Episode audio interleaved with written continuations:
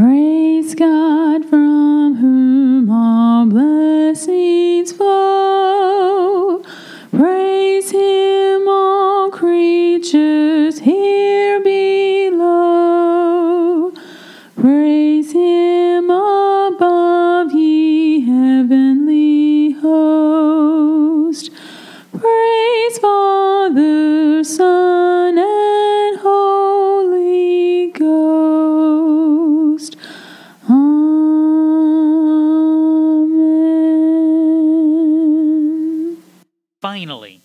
be strong in the Lord and in the strength of his might. Put on the full armor of God so that you will be able to stand firm against the schemes of the devil.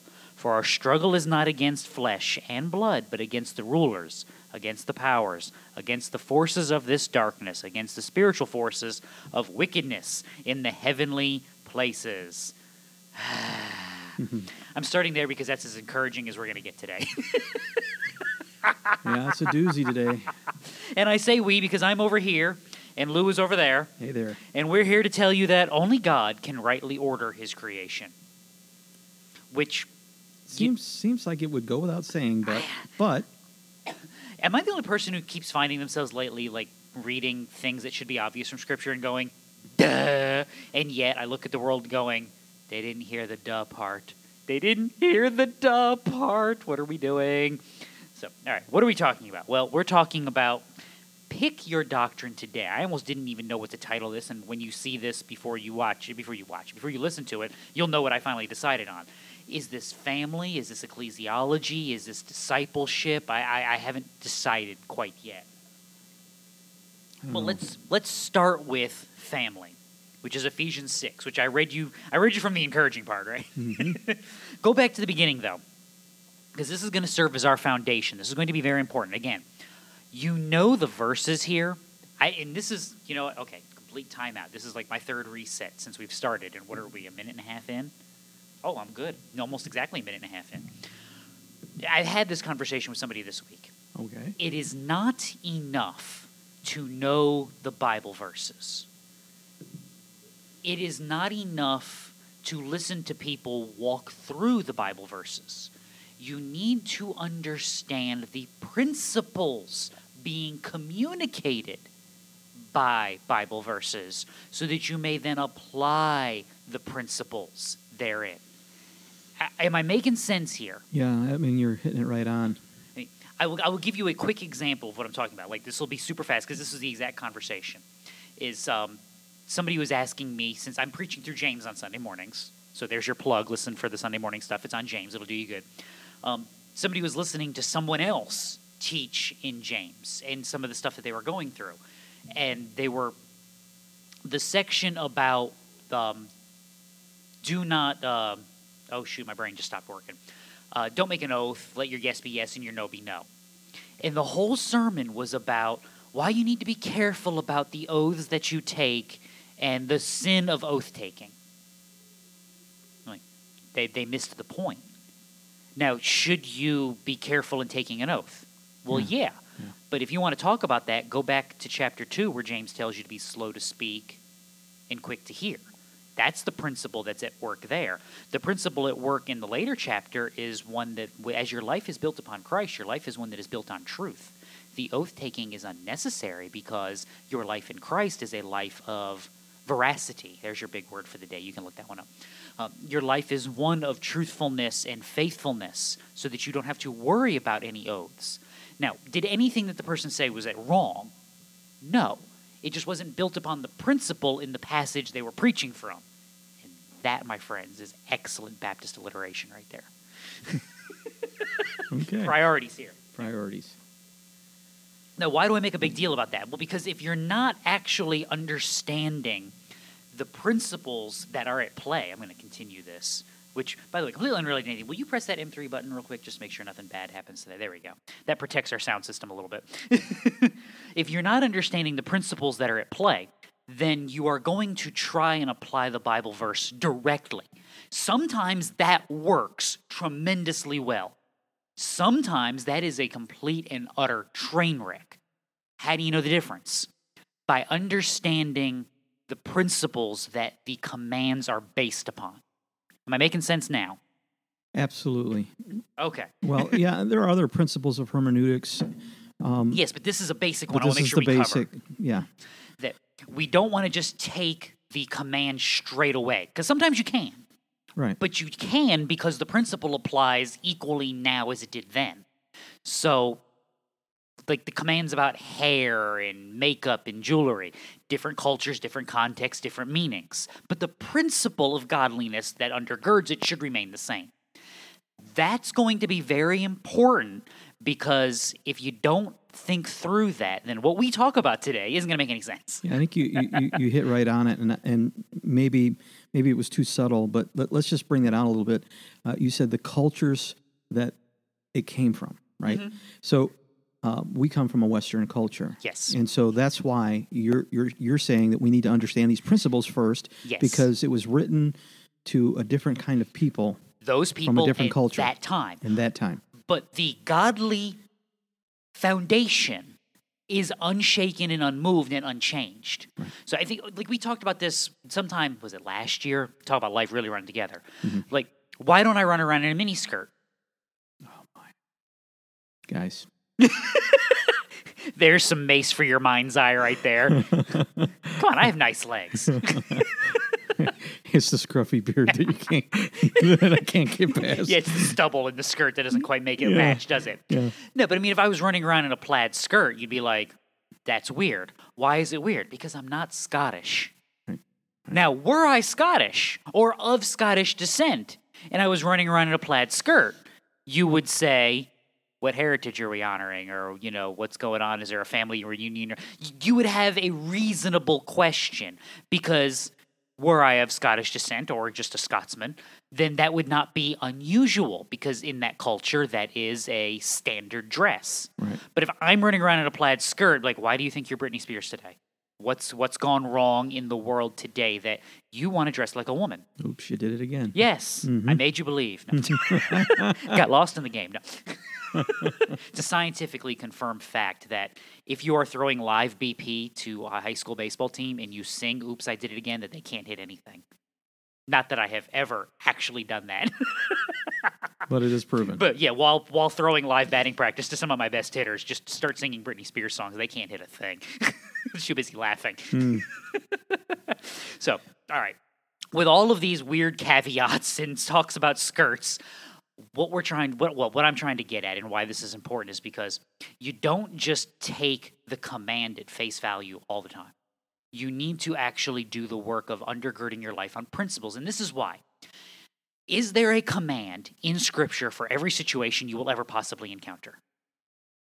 Well, a maybe direct not, command, Maybe not specifically. No, no, maybe not specifically. But and that becomes a danger when you try to live your life according to a set of command uh, a set of listed commands. However, is there a situation in which biblical principles would not be applicable? I don't. I can't think of one.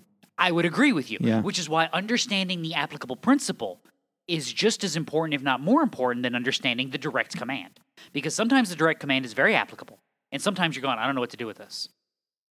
But the principle is always appropriate.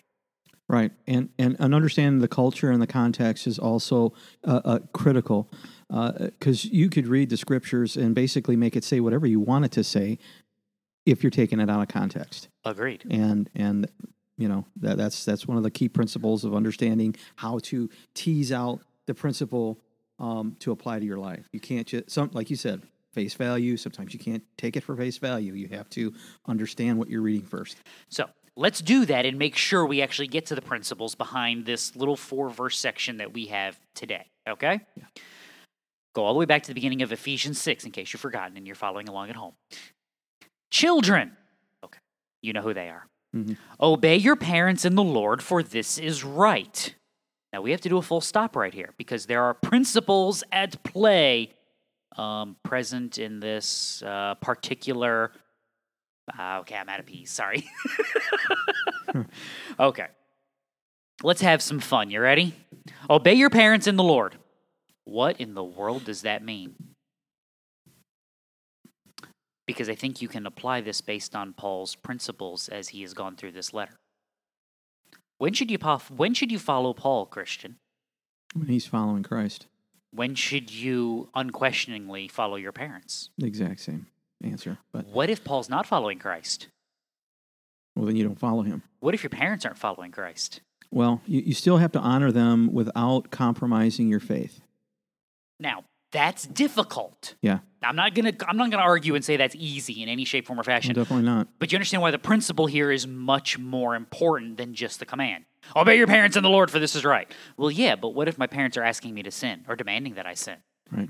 I might have to deal with some consequences here. Mm-hmm. I might I might have to work on some stuff. I might have to have some conversations that are difficult. I might have to stand firm for the faith. This is complicated. Now, what if my parents are actually trying to lead me in godliness and disciple me like they're supposed to be? Then you should Then I not submissive not only do I have a should, I have an obligation. An obligation to who? to God. an obligation to God to follow mm-hmm. in a godly manner. So this, you want to eliminate a lot of strife in your problems? Follow Jesus, or in your a lot of eliminate a lot of strife in your families. I'm sorry, a lot of problems in your families. Follow Jesus. If parents are discipling children unto the Lord, they will pretty much do a good job. If children are following unto the Lord, they will pretty much be doing a good job and not have a whole lot of problems. Right. Easier said than done in a fallen world east of Eden, but at the same time, that should be the goal that we are striving towards. If we are not striving towards that goal, Christian, where exactly are we going? the opposite direction. Yeah, I mean, exactly. it's just you're looking for strife and, and trouble in your life when when you when you remove godliness from your life. Now, stop real quick. Your mileage may vary. Your evaluation needs to be done yourself, but this is important. If you are following something that you think is good, but is not in and of itself godly, what are you doing? Oh, you're setting your own standards uh, for one. I mean, how do you determine whether something's good or or bad? Um, what moral values are you you basing it on? You know, Well, so, it makes my kid behave when he's in public. Oh, okay. You laugh, but how often as parents No, do I- we I get how it. often do we fall into that quick trap? Right. How often do we you're embarrassing me or I don't want you to act like that or you just need to do this and we don't actually distill these things down to a godly discipled principle. And when we don't do that, what we have found is in that moment, guess what we just discovered, Christian? We discovered your idol. Yeah. Or kid, we discovered your idol. Either way, we've done the work. The Holy Spirit's being, he's, she's shining a big bright spotlight going, hey, hey, hey, you see that one right there? Look, look, look, look. That one's got to go. Mhm. That's the thing you're working on today. And we don't like that. But at the same token, our goal is to disciple and train in godliness. Our goal is to follow and submit in godliness. If we miss that, this becomes a beating rather than a principle of proper discipleship. Am I making sense so far? That is that's really good information there. Right, because I know when I grew up, you know, there was a tendency for in in my family for mom to be super religious and pull back on the reins and say basically do it because I said so. Um and and she was, she loved me. She wanted to teach me the right way, but it was like I was being bludgeoned by the by a Bible every day. Yeah. You're not getting the you're not getting the rationale behind the command, you're only getting the command. Now, what happens? What is the law to the unconverted heart? It's merciless. Yeah. It's it is a beating. It's being used it's accomplishing everything it's always going to accomplish in that heart of stone, which is just beating the tar out of you. Yeah. But it's Yeah, instead of it being that law of liberty that James talks about, exactly you know, it, it's You're- beating you up. Yep. You're not getting the freedom in Christ. You are getting the bondage because all you're really finding out is how much how bad you are. I got that part. Give me the good news. And that's the thing we always forget. Now, if you forget the principles behind this, that's what ends up happening in both the command and the demand and in the following. It becomes a fear or a concern rather than a love and a respect. And that's what we have to worry about. So we'll continue. Honor your father and mother, which is the first commandment with a promise, mm-hmm. so that it may be well with you and that you may live long on the earth. Well, the dependent clause of verse 3 helps you understand the independent clause of verse 2. Why would you live well and long on the earth? Because God has blessed you. Mm-hmm. Why would God bless you? Because you're his child. Why would you be his child? Because he has redeemed you and changed your heart, and you are faithfully following after him and submitting to him in all of your ways. This is why honoring your father and mother is so important, why the promise is attached to it. The assumption is father and mother are discipling unto the Lord, so that you are obeying them in the Lord. You follow God by following your parents who are following God. Therefore, God blesses the relationship that He has ordained, because who gave you those parents? Well, God did. Who gave you those kids? Hmm. Remember that, mom. that woman you gave me. Yeah. But even Adam was right about that. That woman, I mean, who put her there? Not like Adam went down to Walmart and checked out the wife section and be like, oh, I like that one. Yeah. I mean, God put her here, That's right. which is why you should have done a better job with everything. But that's a different discussion for another day. That's funny how Walmart is the source of a lot of evils. Well, because it is the source of all evil. Did you know that? Yeah, with, with I'm just specifically picking on you because Walmart Well, represents. who loves Walmart, really? Isn't isn't Walmart though? Okay, you ready? Yeah. You you ready to you ready you ready to redeem this pick and actually make an actual theological and and uh, and spiritual point? Okay. Isn't Walmart the American business poster child of the fake it till you make it Christian? How so? Starts out with wonderful principles, made in the USA, hard work, treat your employees well, you know, good good good product at a good price and all of that. And the stores were neat and they were clean and it was the one-stop shop that you could always go to and people loved it. I mean, it was American flags and that stupid rolling yellow face making the prices good. Mm-hmm. And then as they grew and they became comfortable in their life, they've become bloated. And the principles behind their success are cast aside in an effort to make a profit. So now the goods are made somewhere else because they can be made cheaper. And the quality is lessened because that makes it cheaper. And the employees aren't paid as well with the same benefits because that maximizes our profit. And we don't care about the customer because you're replaceable. So the principles have been abandoned because something else has replaced them. Good. You like that? You I like, like that. See? Right on the fly. He's pretty sharp today. So Is this that is coffee over now. there? No, no, that's just it's just my water Okay. that I'm aware of. All right. So now, isn't this what happens though in the heart of stone? You come into the church and you claim the name of Christ, but you don't actually have a changed heart and a renewed mind. What's going to happen over time?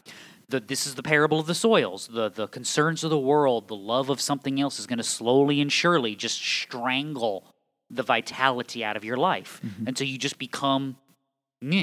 Meh. Mm-hmm. There's no there there because there was never anything there in the first place. So that becomes the concern. Right. So, this is the the cure for that is the hope that is found only in Christ and the blessing that is found only in discipleship, both of the individual and the next generation, because that provides not only the example, but the instruction and the encouragement to a faithful community Right. break that relationship, you not only break down the marriage relationship, you break down the family relationship, you then begin to break down the communal relationship, which breaks down the society as a whole. This yeah. this is why this commandment has such promise. Yeah. The the see, here's a here's a law of logic, the law of inverse, the law of inverse. In order for a supposition to be true, in order for A to be true, then not A must also be true. So if up is up, that means by definition, down is down. If down is up, then up is not up. Make sense? Right. So this is the first commandment with a promise. Do this and it will go well with you in the land. The flip side of that is this is the first commandment with a warning. Don't do this. It will not go well for you in the land. You will not live well and you will not live long. I think we're seeing evidence of that even in our own nation. I mean, A- it's amen. it's all over the world, but I mean, in our country, we we we don't see a lot of a lot of the discipleship leading to right relationships with fathers and children, and and I I, think the family.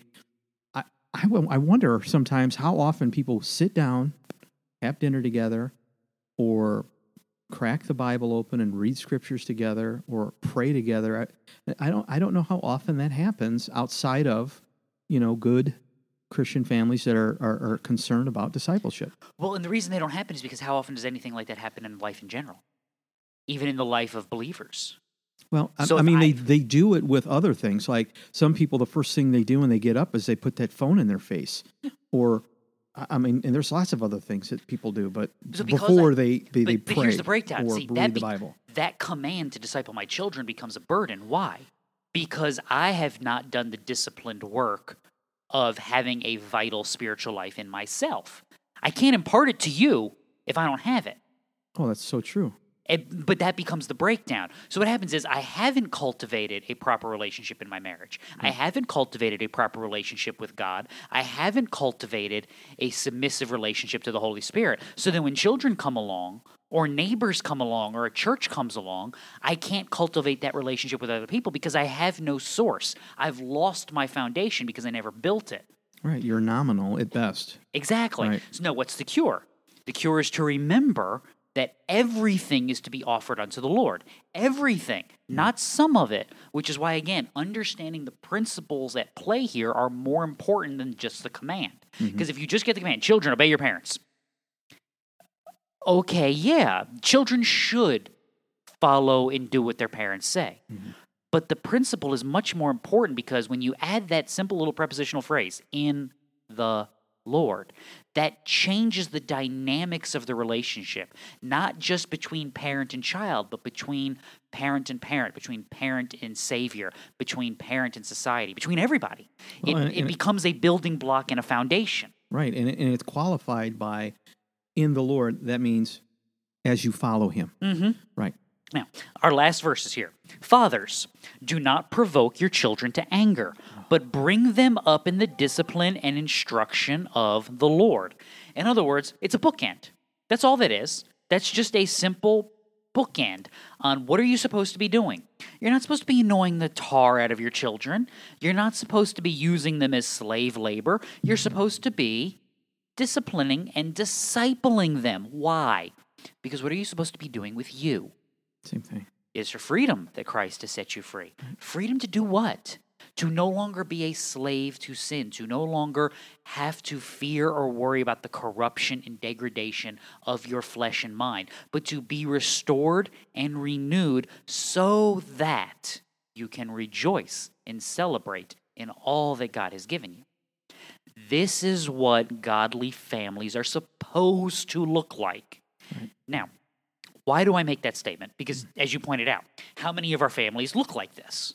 Man, I, I I mean, well, before I started getting really serious about what I professed as my faith, I mean, I I admit I was I was not discipling my children or my grandchildren for that matter. Um, and so I was doing, you know, I was calling myself a, a believer, but I didn't walk like one. So I, I imagine there's a lot of people out there that were that are just like me. Oh, and, and even if you are even if you are endeavoring and working, Mm-hmm. don't let this be a beating. We all fail and fall short in many ways. Absolutely. None of us are perfect. I'm not going to make the argument that we are. Right. But at the same token, this is the work that the Holy Spirit is actively doing. Right. Don't fear. Do not, again, we'll go back to Galatians. Do not grow weary in doing good. Just because you're not perfect Right. Does not mean you should be worn down and beaten down by the good works you are endeavoring to accomplish. But recognize that it is God who strengthens, God who provides, and God who will carry you through mm. as you continue to walk in Him. So you keep up the good fight. You fight the good fight. Keep the faith. Run the race to completion. This is why Paul uses all of these, all of this terminology and all these examples. Because this is your encouragement to continue in the fight and to do these things. As you do them, the blessing and promise from the Holy Spirit is that God blesses his people because they're his people. How do you know you're his people? Because I'm trying. Case I'm, I'm trying. That, that's how you know. I'm trying. If you weren't his, you wouldn't try because you wouldn't care. Right. You just do whatever you want to do. Now, that becomes the foundation and standard upon which you build a family. Right. Not perfection, not looking like, you know, an episode of The Waltons for everybody to see, mm-hmm. but we're trying. I'm trying. My spouse is trying. My kids are trying. We're all trying because that's how we're carried along. Now, let's contrast that with the the most frightening vision of the family I have ever seen. Mm-hmm. Yeah, yeah, I was I was shocked as I was reading This is this is a few months old, and I am going to comfort myself with the thought that this is um, what's the word? It just went right out of my head. That this is satirical in nature. I'm hoping that this is taking the world's ideas and carrying them to their logical conclusion. I'm just going to tell myself that that's what's going on here. Either way, if it's not, well, then they actually believe this, which again is not a shock because this is the logical conclusion of their ideas. And if it is, it does an excellent job of pillaring the world, pillarying of the world based upon its own standard, which I'm, I'm always in favor of. So, you ready? Okay. If California is ever going to achieve true equity, the state must require parents to give away their children. now, depending on the day, I might be listening, but Just give me a couple minutes away. yeah, depending on the day, I'm listening. I'm not convinced yet, but I'm listening. Today's Californians often hold up equity, the idea of a just society completely free from bias, as our greatest value. Time out. He's not wrong in that statement. That statement is your problem. Christian, what was your foundation for your family? Is it perfection? Is it looking like some sort of redheaded stepchild of the Waltons and the Brady Bunch? Is that what your family's supposed to be? No. What's your standard? We're trying. Mm. We're trying. Well, I, I, our standard is the Word of God. Oh, I know. But what? But when I when I say my standard, I mean what's my standard for valuing my for evaluating my life? I'm trying. Right. I am warring against that sin. I am warring against that sin in my kids. I am warring against the idolatry of the world. I'm trying. Right. Now that becomes important because the idea of a just society completely free from bias will never occur. Ever. I mean, how could you even even the person that wrote this has a bias? There- How do you get rid of your own opinion? Short of Revelation 21, mm-hmm. this will never occur. Right. Right. Ever. Right. Now, now why does that why is that so important? Because the world, here's what they do. You ready? The world prevent, presents you with an unattainable standard and then executes you constantly for failing to meet it. Yeah, but their but their standards are ever changing. They're capricious in nature. Well, because they're perfect in their eyes. Their eyes. Well, in their eyes, Right, that's what they're mean. the yeah. standard. Yeah, Mm. this they Got they they are. This is the Peter Gabriel standard. In your eyes. Oh which I really don't like that song because it's got a it's got a high pitched chime in it that absolutely drives me nuts, and it plays almost the entirety of the song. Okay. You have to go back and listen to it. There's this little there's this the bass line has a has a ringing chime. It drives me absolutely insane. Okay. I'm gonna try. I'm gonna go back and listen to it now, and I'll probably be like, "He's right." Yeah, and you'll never be able to listen to it again. You're welcome. So the, the, uh, their standard is forever moving because it is perfection. And the minute you find anything close to that, they just move the standard away. There's no redemption in the world system because there is no grace, there is no mercy, because there is no God.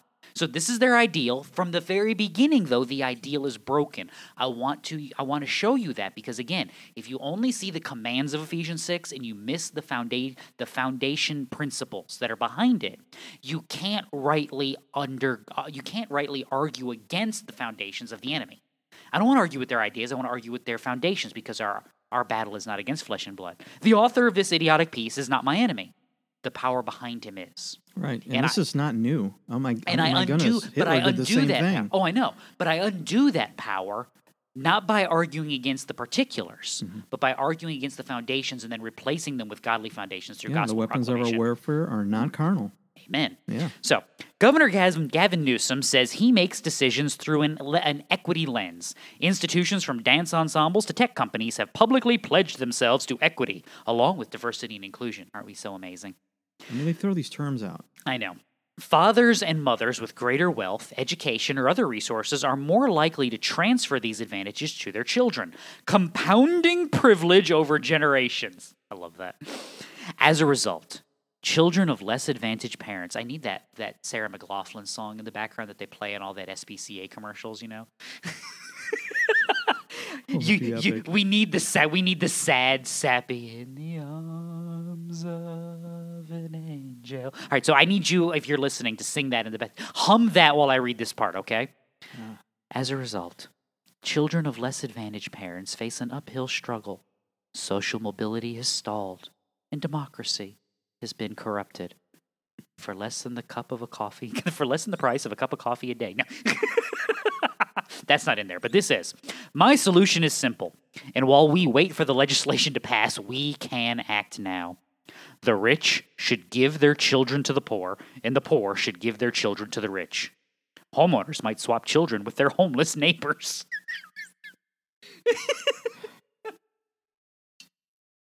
You we know, are the world. This would be funny if it weren't serious. Give me your children. Johnny, get outside. you belong to them now. I mean, at what age should this swap be made? I think for maximum effect, it should be done around like the age of five. What does he mention in here? Um, I think he's got it. Um, I, I love, yeah, five and younger. yeah, I, I love this. Um, now I recognize that some naysayers hopelessly attached to their privilege. See, that's why this has got to be satire. That line cannot be delivered with a straight face. It can't be done. Well, I found the article online, and the guy did not look like he was doing comedy. I know, but I can't even read that with a straight face. There's no way he wrote it with a straight face. Hopelessly attached to their privilege. We'll dismiss such a policy as ghastly, even totalitarian. No, who would think that the state forcibly constantly con, con, confiscating, that's the word I want, forcibly confiscating my children could possibly be seen as totalitarian? Who would ever believe such a thing? you kidder. Mm-hmm. But my proposal is quite modest. A fusion a fusion of traditional philosophy and today's most common political obsessions. See, that can't be a legitimate sentence. That can't be. I don't know.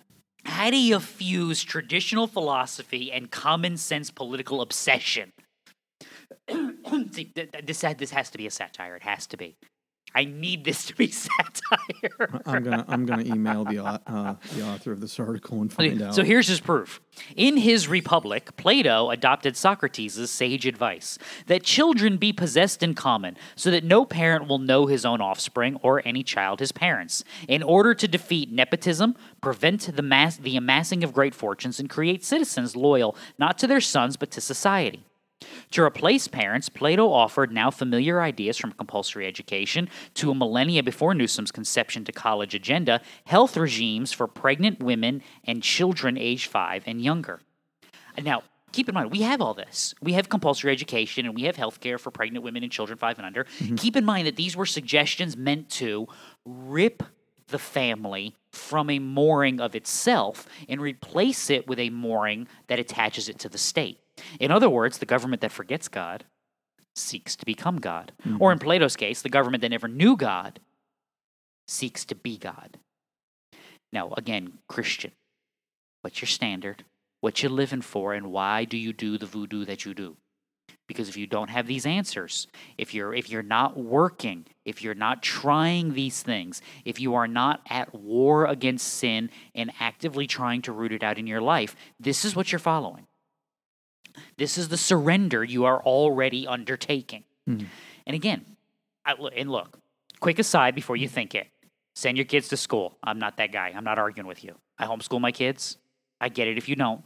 I'm not I'm I'm not going to call you the bad guy and I wouldn't expect you to call me the bad guy in this. You make decisions for your family. But but but but but but but but but but but but but but but but but but but please make decisions for your family in light of what? Godliness. How do we serve God in this endeavor? How do I send my kids to public schools for the glory of God?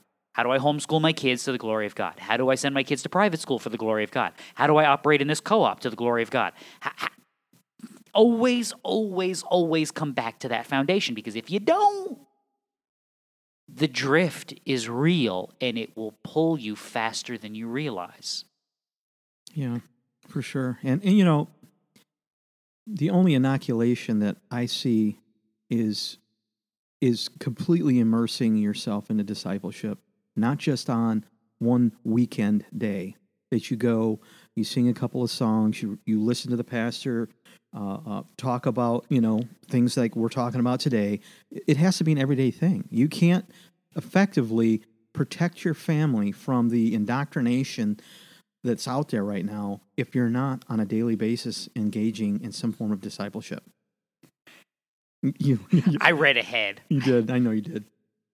The left's introduction of anti racism and gender identity in schools faces a bitter backlash from parents.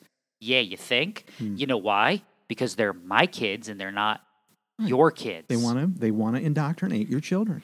ending parenthood ending parenthood would create I'm sorry, would end the backlash, helping dismantle white supremacy and outdated gender norms. See, these pesky parents keep getting in the way of what we want to do. You know what we need to do? Oh, uh, I'm a white supremacist because I want I want to take care of my own Yeah, children. we and just need to get them. rid of parenthood altogether. And then you see if there's no parents, then there's no parents to complain. See, parents are only complaining because parents exist. Right, right. If they didn't exist, then yeah, right. the way to get rid of the complaint is to just get rid of the parents. this is awesome. Yeah, this this is awesome. Perhaps, perhaps, I love this word. Perhaps such coercion seems dystopian. you think? I mean, he calls it coercion. Co- Oh, But- goodness. just imagine the solidarity. Oh, hang on. We need to have taps or something in the background. We need something soaring. You know, like that Gloria Estefan song from the 92 Olympics. If I could reach higher. So hum that in your mind while I read this next part. but just imagine the solidarity that universal orphanhood would create. Oh my goodness. I, I can't even believe a person is talking like this. I mean, it's like, where's this guy from? Mars? Wouldn't children raised in one system find it easier to collaborate on climate change and other global problems? I don't. have you have you ever known somebody who was orphaned? Yes. I- My, I- my wife actually, her two youngest brothers are adopted. Okay. It, it, you know, anybody that knows somebody that, that has lived through that, and you talk to them and they're honest with you, they always wonder, you know, who's my parents? Why did they, why did they get rid of me? Or, you know, if it was something horrible like an accident, I guess they would understand that right off bat. But, you well, know, that's what you do. There's the see. There's the solution. Right. You just you just orphan all the kids, and when they ask what happened to your parents, they died in a car crash. oh, We'll just tell everybody their parents I died. mean, but it's one of the most painful parts of their life. I, I mean, I knew a kid whose mom was a, a drug addict, and they, they the state had to take the child away and give it to another family member, and he was raised in a loving, caring family, But- but, he's been mad since the day he was born. it's called reactive attachment disorder. That even kids raised in good situations and good in good uh, stable. This uh, this this does oh, not I know. based The- on reality. Now, why? Why, why, why, why, why? Let's. This is why. Don't just hit the commands, but let's dig down to the principles and the foundations that are underneath. the why is so important. Am I hearing my own voice? No, Yeah, somebody's listening to one of our old podcasts while we're doing this podcast That's in the other room. doing, Yeah, that's weird. That's Vern. That's Vern. That's weird. Yeah. Don't listen to me while I'm talking. so, what am, what am I getting at though when I talk about the principles behind this? Okay, what are they attacking? They're attacking the idea that those children belong to you and you are to raise them how you see fit. Now, why is that a thing? Why do parents think that their children belong to them to be raised how parents see fit? I mean, this is pretty straightforward. I It mean, is because that's how God ordained His creation. Yeah. I was going to say, but now stop. Think now. children are the heritage of the Lord, Now and realize the war that's being fought. This is not a war against parenting. This is not a war for society. This is ultimately an argument against God. yeah, yeah, yeah. Now, what's your cure, Christian? You can't win. Now, look, I, I have to die on the hill that this is satirical, just trying to point out the the vapidity of the progressive mindset in the world. I have to believe that. But if it is not, you're not going to argue with these people Right. about the outcomes of their policies. You're going to have to change the heart and mind, which means you're going to have to attack the foundation upon which they stand. Shake the girders that they stand upon and then rebuild them with gospel proclamation. Well, their their their foundations are built on the sand. So yeah, we need to attack their foundation and watch them crumble. And then, but again, being prepared to replace it with an actual biblical understanding. Right. Now, what is that? What's the best way to do that, Christian? Walk the walk. Mm-hmm. Be imitators of Paul as he imitates Christ. Have children be imitators of you because you are imitators of Christ. To do anything less is to forsake the foundation that God has built and to drift into the foundation that they have presented. Because I'm serious, without God, take God out of the equation. So, all right, here we go. Hum. You have cleansed your brain. You know, you now live in a world that there is no creation. There is just, you know, that self-generating universe trumpet thing that the that the evolutionists provide you. Okay. Okay. Why is what he's presenting a bad idea? Other than you just don't like it because there's you have an emotional connection to your child. Evolutionarily, you shouldn't have an emotional connection to your child. The only reason you have an emotional connection to your child, according to evolution, is so that you will provide it so it will grow up. Well, we're meeting that need. You don't have to fear. So your emotions need to be seared because the thing that your emotions are protecting you from is not a reality. What do we call you being afraid of things that don't exist? Mhm. That's an irrational function. You don't make decisions like that. I'm not afraid of the boogeyman because there is no boogeyman. So you're the reason why evolutionarily you have an emotional attachment to your child is so that you will care for that child so that the species will be propagated. But if we are stepping in to care for that child, then that fear has been cured. So get over yourself and hand over your kids. And I'm, I'm I know that sounds a little cold, but I'm serious. Without God in the picture, what's the argument against this? There is no argument without God. That's my point. Right. So, Christian, why, what are you building your life around? Because if you're building your life around something else and you're building any part of your life around something else, what are you building on? And this becomes the question. You don't have any grounds to argue. You don't have any foundation upon which to stand and fire the cannons because you have drifted. Now, again, what do you do? Repent, return, believe. Because for that too Christ died. Because again, what's your standard? I'm trying. My standard becomes something as simple as I'm trying. Well, why are you trying? What do you mean you're trying? I'm trying every day. Right. I'm warring against my sin. Why? Because the Holy Spirit has redeemed me. Why? Because God has loved me. Why? Because Christ has died for me. So while I'm not perfect, I am persevering. Why? Because God has not forgotten me and God is carrying me along. Therefore, no. What do you mean, no? No, you don't get my kids. Why not? Because God gave them to me. And I have a responsibility unto the Lord as to how I raise them, how I disciple them, just as I have a responsibility unto the Lord as to how I disciple myself and live my life. Therefore, no. In other words, I've been able to get back to my primary understandings built upon God in moving forward. Now, do you understand why principles are so important when reading your Bible? Well, biblical principles are Well, that's what I mean. Did we miss anything? I don't think so. All right, so what have we learned here today, children? I should have had this one in there. You know what? We're going to have four today. Learn your biblical principles. There you go. Creation exists to serve God, not anybody else. Without God, our society is doomed. And apart from Christ, our brokenness is all consuming. Yeah. Because this is what this looks like in the world each and every day. So, what do you do, Christian? Well, you repent of your sins, you walk faithfully, you know that God has carried you this far and God will bring you home. And as the insanity of a pagan worldview continues to build itself, be prepared to war against it, not with logic, not with rhetoric, but with Christ, because that's where the fight needs to be had. So, anything else? Nope. All right. Until we meet again, read your Bibles. It'll do you good. Bye.